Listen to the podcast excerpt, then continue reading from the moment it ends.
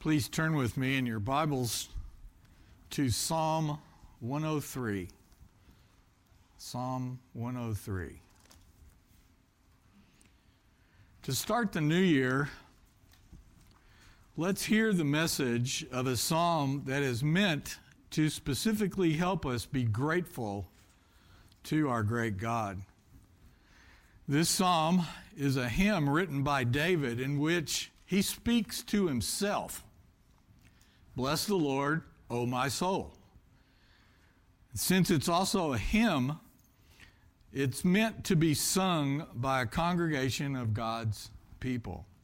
So, what exactly happens then when we read or sing it? It allows each individual in the congregation to speak truth to themselves. David is admonishing his own heart and mind to do what? To bless the Lord, which means here to praise the Lord, especially to speak well of the Lord for his abundant generosity. Now, why would someone who belongs to the Lord want to speak well of the Lord and praise him? That's not a dumb question. We do it so many times without thinking about what we're doing. The main reason is because David and those who really belong to the Lord should and will want to always be grateful for all that God has done for them.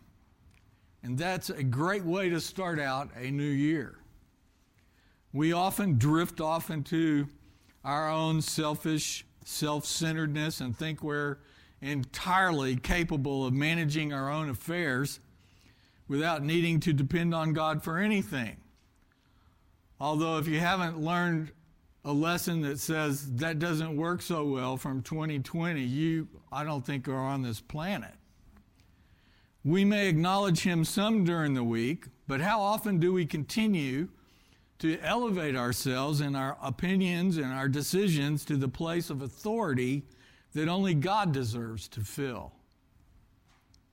David's life was very messy full of both times of faith and dependence and also times of selfish desires and disastrous decisions. We could say very honestly that he had to learn the hard way over and over again how his own overconfidence and compromise led to sins great and small. Yet David's heart was inclined to the Lord because of God's work in him. This king of Israel came to know the Lord's mercy and steadfast love throughout his life in deeper and deeper ways. Now, what we have here in Psalm 103 is David cataloging the goodness of God by listing a bunch of the Lord's blessings. And why does he do this? So that in moments of depression, or backsliding, he wouldn't forget the source of his thriving and blessings and take God for granted. John Stott writes We have here the authentic utterance of a redeemed child of God who piles up words to express his gratitude to the God of grace. To bless or praise the Lord is a huge part of the main attitude that we need to truly worship God. remember, in order to truly worship, the necessary attitude is gratitude. This psalm leads us into worshiping God for what He has done and is doing for His people. This psalm, as many of you know, has been very special to many in this body over the years. And it's easy to see why. If you've already discovered it, then today should be like returning to a very special place. If you haven't yet discovered this psalm's richness, then I hope you'll be drawn into its truth and beauty and encouragement so that you will want to go back here often. If you're able, would you please stand as I read Psalm 103 from the English Standard Version.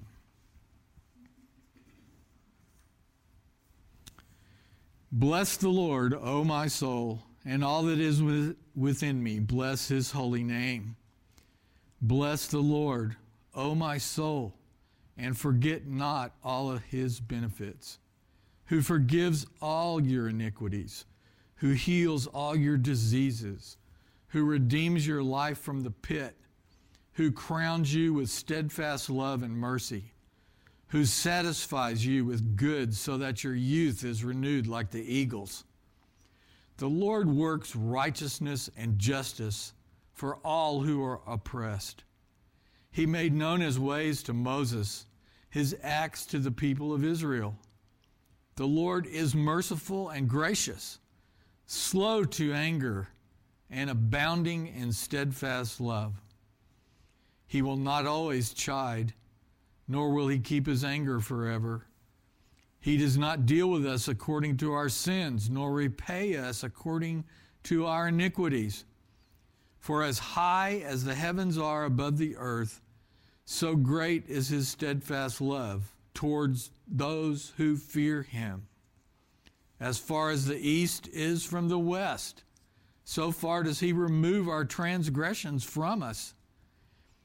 As a father shows compassion to his children, so the Lord shows compassion to those who fear him. For he knows our frame, he remembers that we are dust. As for man, his days are like grass. He flourishes like a flower of the field, for the wind passes over it and it is gone, and its place knows it no more. But the steadfast love of the Lord is from everlasting to everlasting on those who fear him, and his righteousness to children's children, to those who keep his covenant and remember to do his commandments. The Lord has established his throne in the heavens, and his kingdom rules over all. Bless the Lord, O you, his angels, you mighty ones who do his word, obeying the voice of his word. Bless the Lord, all his hosts, his ministers who do his will. Bless the Lord, all his works in all places of his dominion. Bless the Lord, O my soul. This is the word of the Lord. Thanks be to God. May be seated.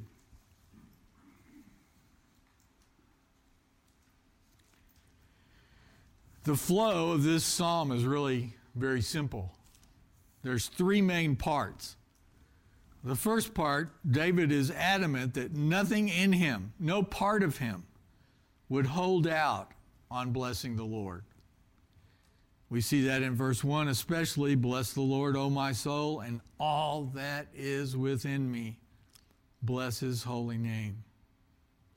The second part he tells himself that the most crucial part of being able to bless the Lord is not to forget all of God's benefits. And we see that in verse 2 especially. Bless the Lord, O my soul, and forget not all his benefits. And then the third part is really in the rest of the psalm. David lists many of these benefits or blessings. In verses 3 through 5, David explains what he means by God's benefits. And then in verses 6 through 18, David gives insights into who God really is and what he's really like, including assurances about God's steadfast love. So, how should we, as God's redeemed people, bless or praise and worship our God. As we've already heard, David knows his attitude toward God must be gratitude. It's obvious that he's not just going through the motions here. This is not superficial. He wants to give it everything he's got. And he says it this way all that is within him. It's not hard to see if this hits home in our own hearts. Just ask yourself if you've made all that is within you available this morning. to speak well of and bless, praise the Lord for his abundant generosity? And if not, why not? Is your body here, but your mind and heart somewhere else? And then what do you need to do to rouse yourself to get ready, as David describes? Jonathan Edwards has a really interesting take on this and the use of a specific word. He believed that there's no true worship that does not touch what he called the affections. Affections. What do you mean by that? Well, listen to this distinguishing mark. Are we affected or unaffected when honoring God? That's what he meant. In Matthew 15, 7 through 8, Jesus quotes from Isaiah 29 and says, You hypocrites, well did Isaiah prophesy of you when he said, This people honors me with their lips, but their heart is far from me. So David wrote this psalm to preach to himself what he knew he needed to remember. David used this psalm, wrote it to preach to himself what he knew he needed to remember. Why? So that he would be able to grow in gratefulness and so worship God with his whole being. So then we see that David gives the reasons for why we should bless or praise and worship God. What are the reasons that David gives here? The big answer is in verse 2 because of all of his benefits. And in verses 3 through 5, David lists what he means by God's benefits. He lists five benefits, five big ones. First is in the first part of verse 3. He forgives all your iniquity. Now, those of you that are familiar, even the children in here, if you know about David's life, why do you think this is first on David's list? It's pretty obvious, is it not? When he fell, he fell pretty hard. This is our greatest need. So it's the greatest gift that God can give to us to be forgiven of all our iniquity. And it came at such a cost, did it not? As God sent his own son and gave his son over to death on a cross to be able to give us this forgiveness. David says that all our iniquity all our sins are forgiven, past, present, and future. You might want to note here that some of these statements that David says, these big reasons, here at the beginning of this psalm, are reiterated later in a different way. In this first case, we see, if you look down to verse 12, as far as the east is from the west, so far remove our transgressions from us. So far does he remove our transgressions from us. Now, I remember as a kid when I first heard the answer to this, like, what, well, what is that exactly? And this is pretty amazing. If you go east, you'll never be going west. And if you go west, you'll never be going east. But if you go north, After you pass through the North Pole, you'll then be going what direction? South. So David uses something here that is a great way to describe something infinite. In other words, there's an infinite, unmeasurable distance between us and our sins. This is such an unforgettable way to remember the extent or the scope of God's forgiveness. And every single one of us in here this morning needs to remember this. The second benefit he gives is in is next in verse 3. He heals all your diseases. Now, it should be obvious that this verse has been the centerpiece of much misunderstanding, especially in some systems of theology that stress what is called healing in the atonement, meaning that if we've been saved from sin by Christ, we have been healed or have a right to be healed of any and all physical afflictions too. Frankly, this is really bad theology because it's simply not true that those who have been forgiven for sin are spared or have a right to be spared of all diseases. It should be obvious. Everybody dies of something. So, what does it mean? The best explanation is simply that all of our diseases or sicknesses will be healed ultimately when we are finally with the Lord in the eternal state. Our bodies will be resurrected from the grave, and we will be body and soul together again. But this time, for forever, our new body and sinless soul will not be affected by sin when there won't be any sin. Remember that sin is what brought death to all human beings in the first place. The main reason why the scriptures exhort us to look with eyes of faith to what is ahead is precisely because we are way too rooted to where we are now. It's where we are, it's a good reason, but we overdo it if we do not pay attention to what God has promised us will be our state forever and ever. The third benefit is in verse 4 redeems your life from the pit. David faced death many times. And what he's now probably saying is that since he's still here, since he was still alive after all these near death experiences, starting in his youth.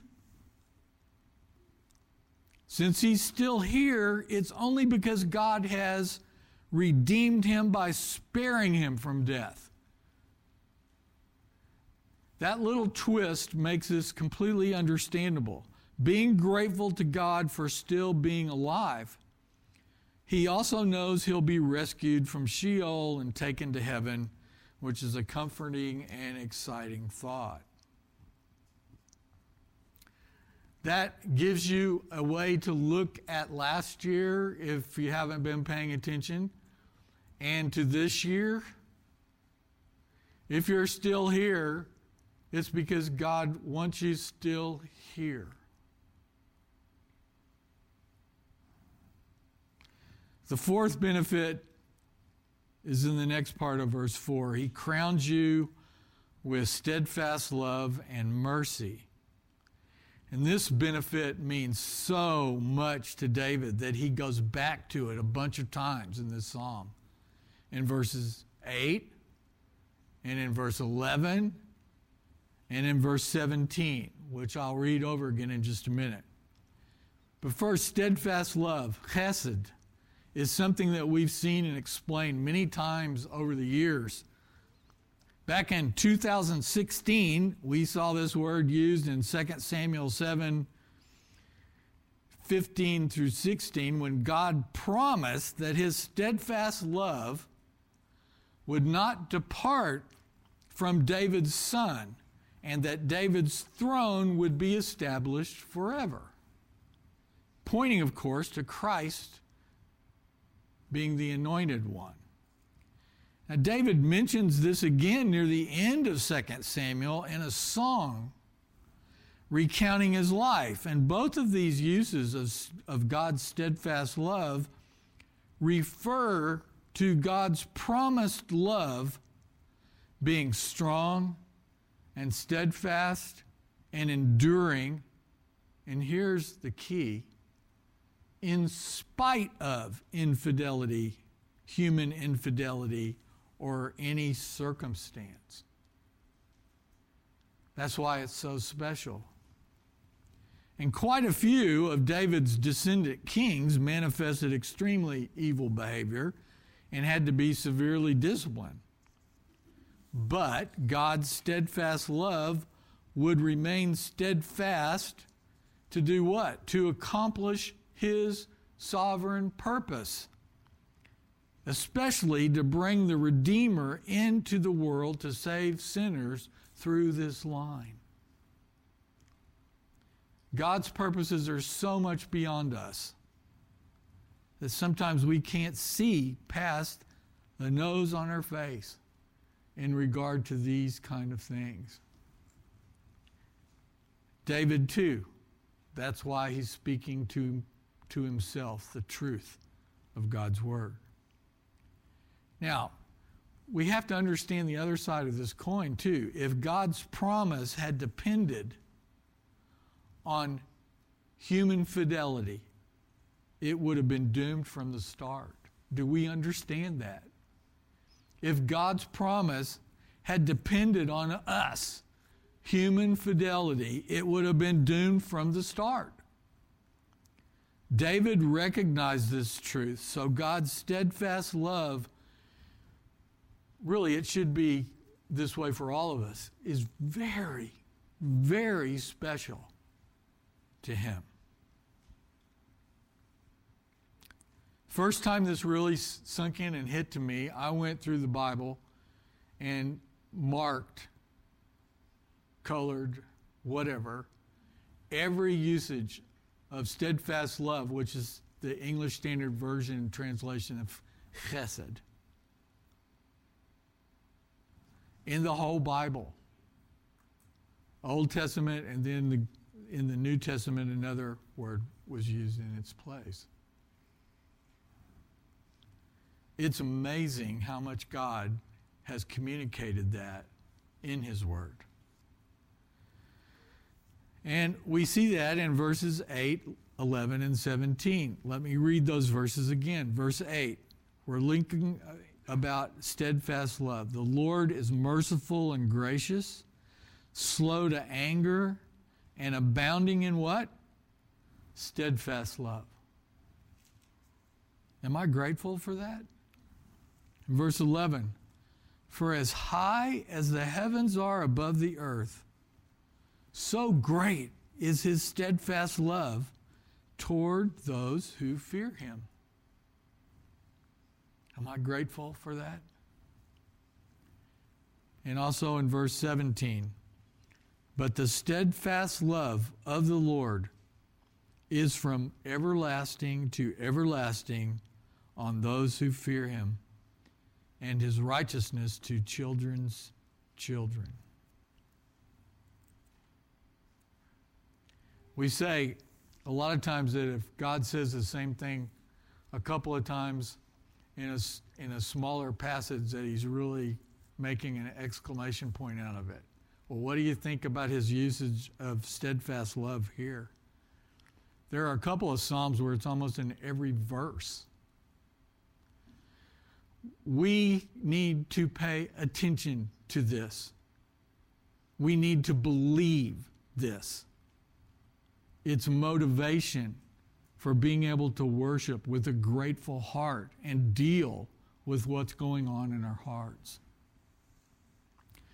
Did you notice both in verse 11 and 17 that God's steadfast love is toward or on those who fear him?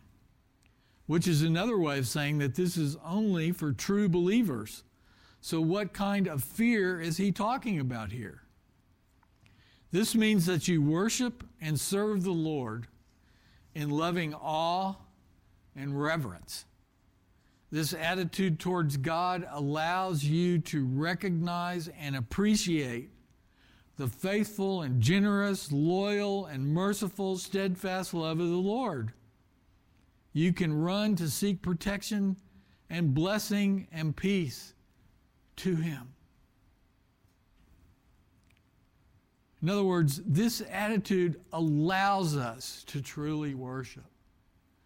It allows us to recognize the benefits that He's given us, which seem to disappear when we get on our own track. Just willfully, I'm doing it this way. I don't care what God thinks about it right now. It's a guard, it's a protection, it's motivation. So, no matter what you are facing right now, the Lord's steadfast love is always there for his own adopted children. It is God's covenant love for his chosen people that he saved and made a part of his family.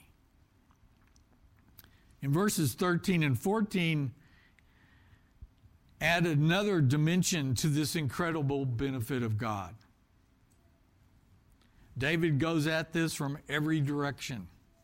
He writes here, as a father shows compassion to his children, so the Lord shows compassion to those who fear him, for he knows our frame.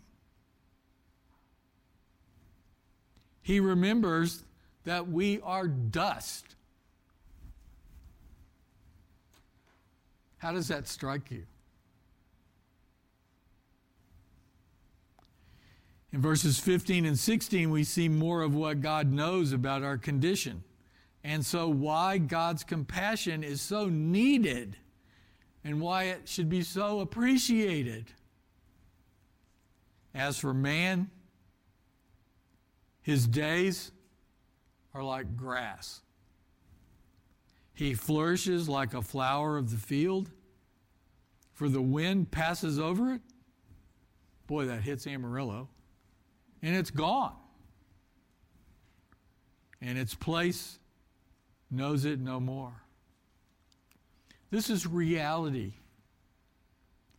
We should not be depressed after a year of having to face reality in many new ways. Science cannot solve everything. Yes, it, be, it should be pursued. Man's ways will not end up doing fill in the blank, always. All those things are, can be blessings from the Lord to learn and grow in and protect and figure out. He's wired us that way. But to get those things the ultimate authority in our lives and depend on them and go nuts when something fails that we thought would work. That doesn't work. What about God's mercy? David appreciated God's mercy to him because he had no illusions about his need for God's mercy. What about us? Do we just ask for mercy when we're at the end of our rope? Or do we realize how much we need His mercy? Grace is getting what you do not deserve.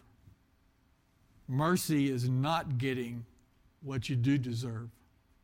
And there's a difference there. And that's why many times those words are used together. Mercy is not getting what you do deserve. So, first, you've got to have the reality. The fifth benefit in verse 5 satisfies you with good so that your youth is renewed like the eagles. Some of you are going, oh, good. All this stuff about the, the everything falling apart, it's not, it's not gonna, he really is promising us. Okay, let's let's see what this means. What God does is not just rescue us from the pit. It says he satisfies us with good. What does this mean? We'll answer this question. What good things has God brought into your life? If you made a list, would it take an index cord or about five or six pages or 20? What good things has God brought into your life? Are you answering this question differently now than you would have answered it five to ten years ago?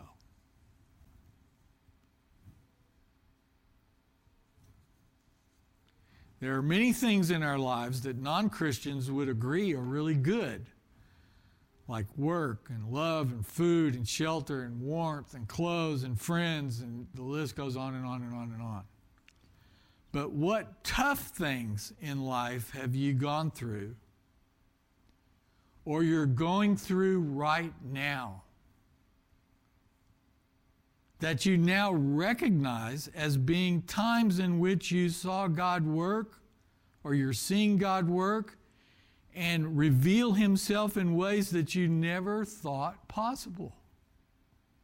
Would you have learned those things from God if you never went through tough stuff? The answer is no, you would not. Are these tough things then good?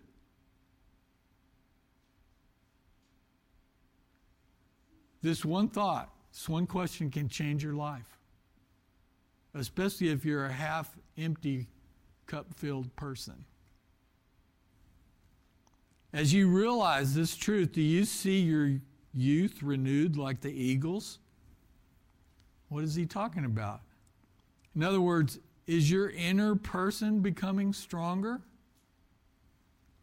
Even as your outer person, your body is starting to deteriorate?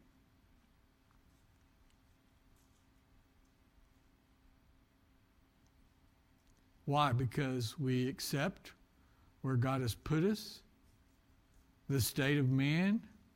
We're not going to last forever. But if the inside of us is seeing more of who God is and realizing how compassionate and merciful and gracious He is through anything tough. And those tough things could then be said, that's how you can thank God for them. Because you come to know God better in and through them, no matter how hard they are.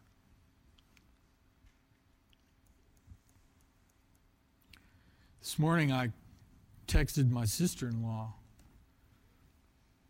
She's the duck person. And seven years ago today, her husband died suddenly. And we all, it was a Friday, I never will forget it. Marty and I cried all day long.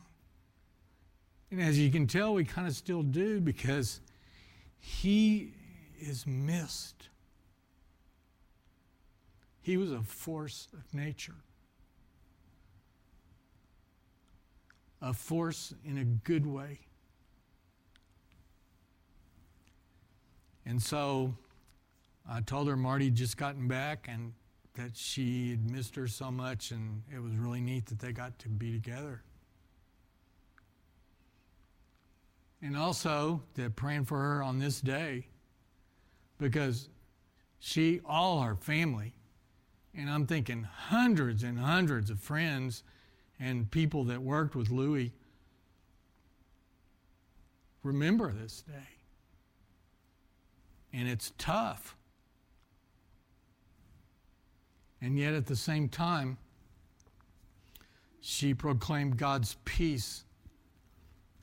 If you love deeply, you will grieve deeply. And yet there's still what? The hope that is promised. And we have that. And God's peace becomes a part of us that we never realized was so great before. So I already had a taste of this again this morning. And it was good.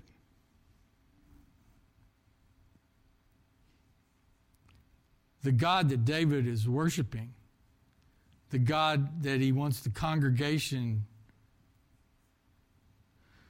to be blessing. They bless him. He desires that we know him today.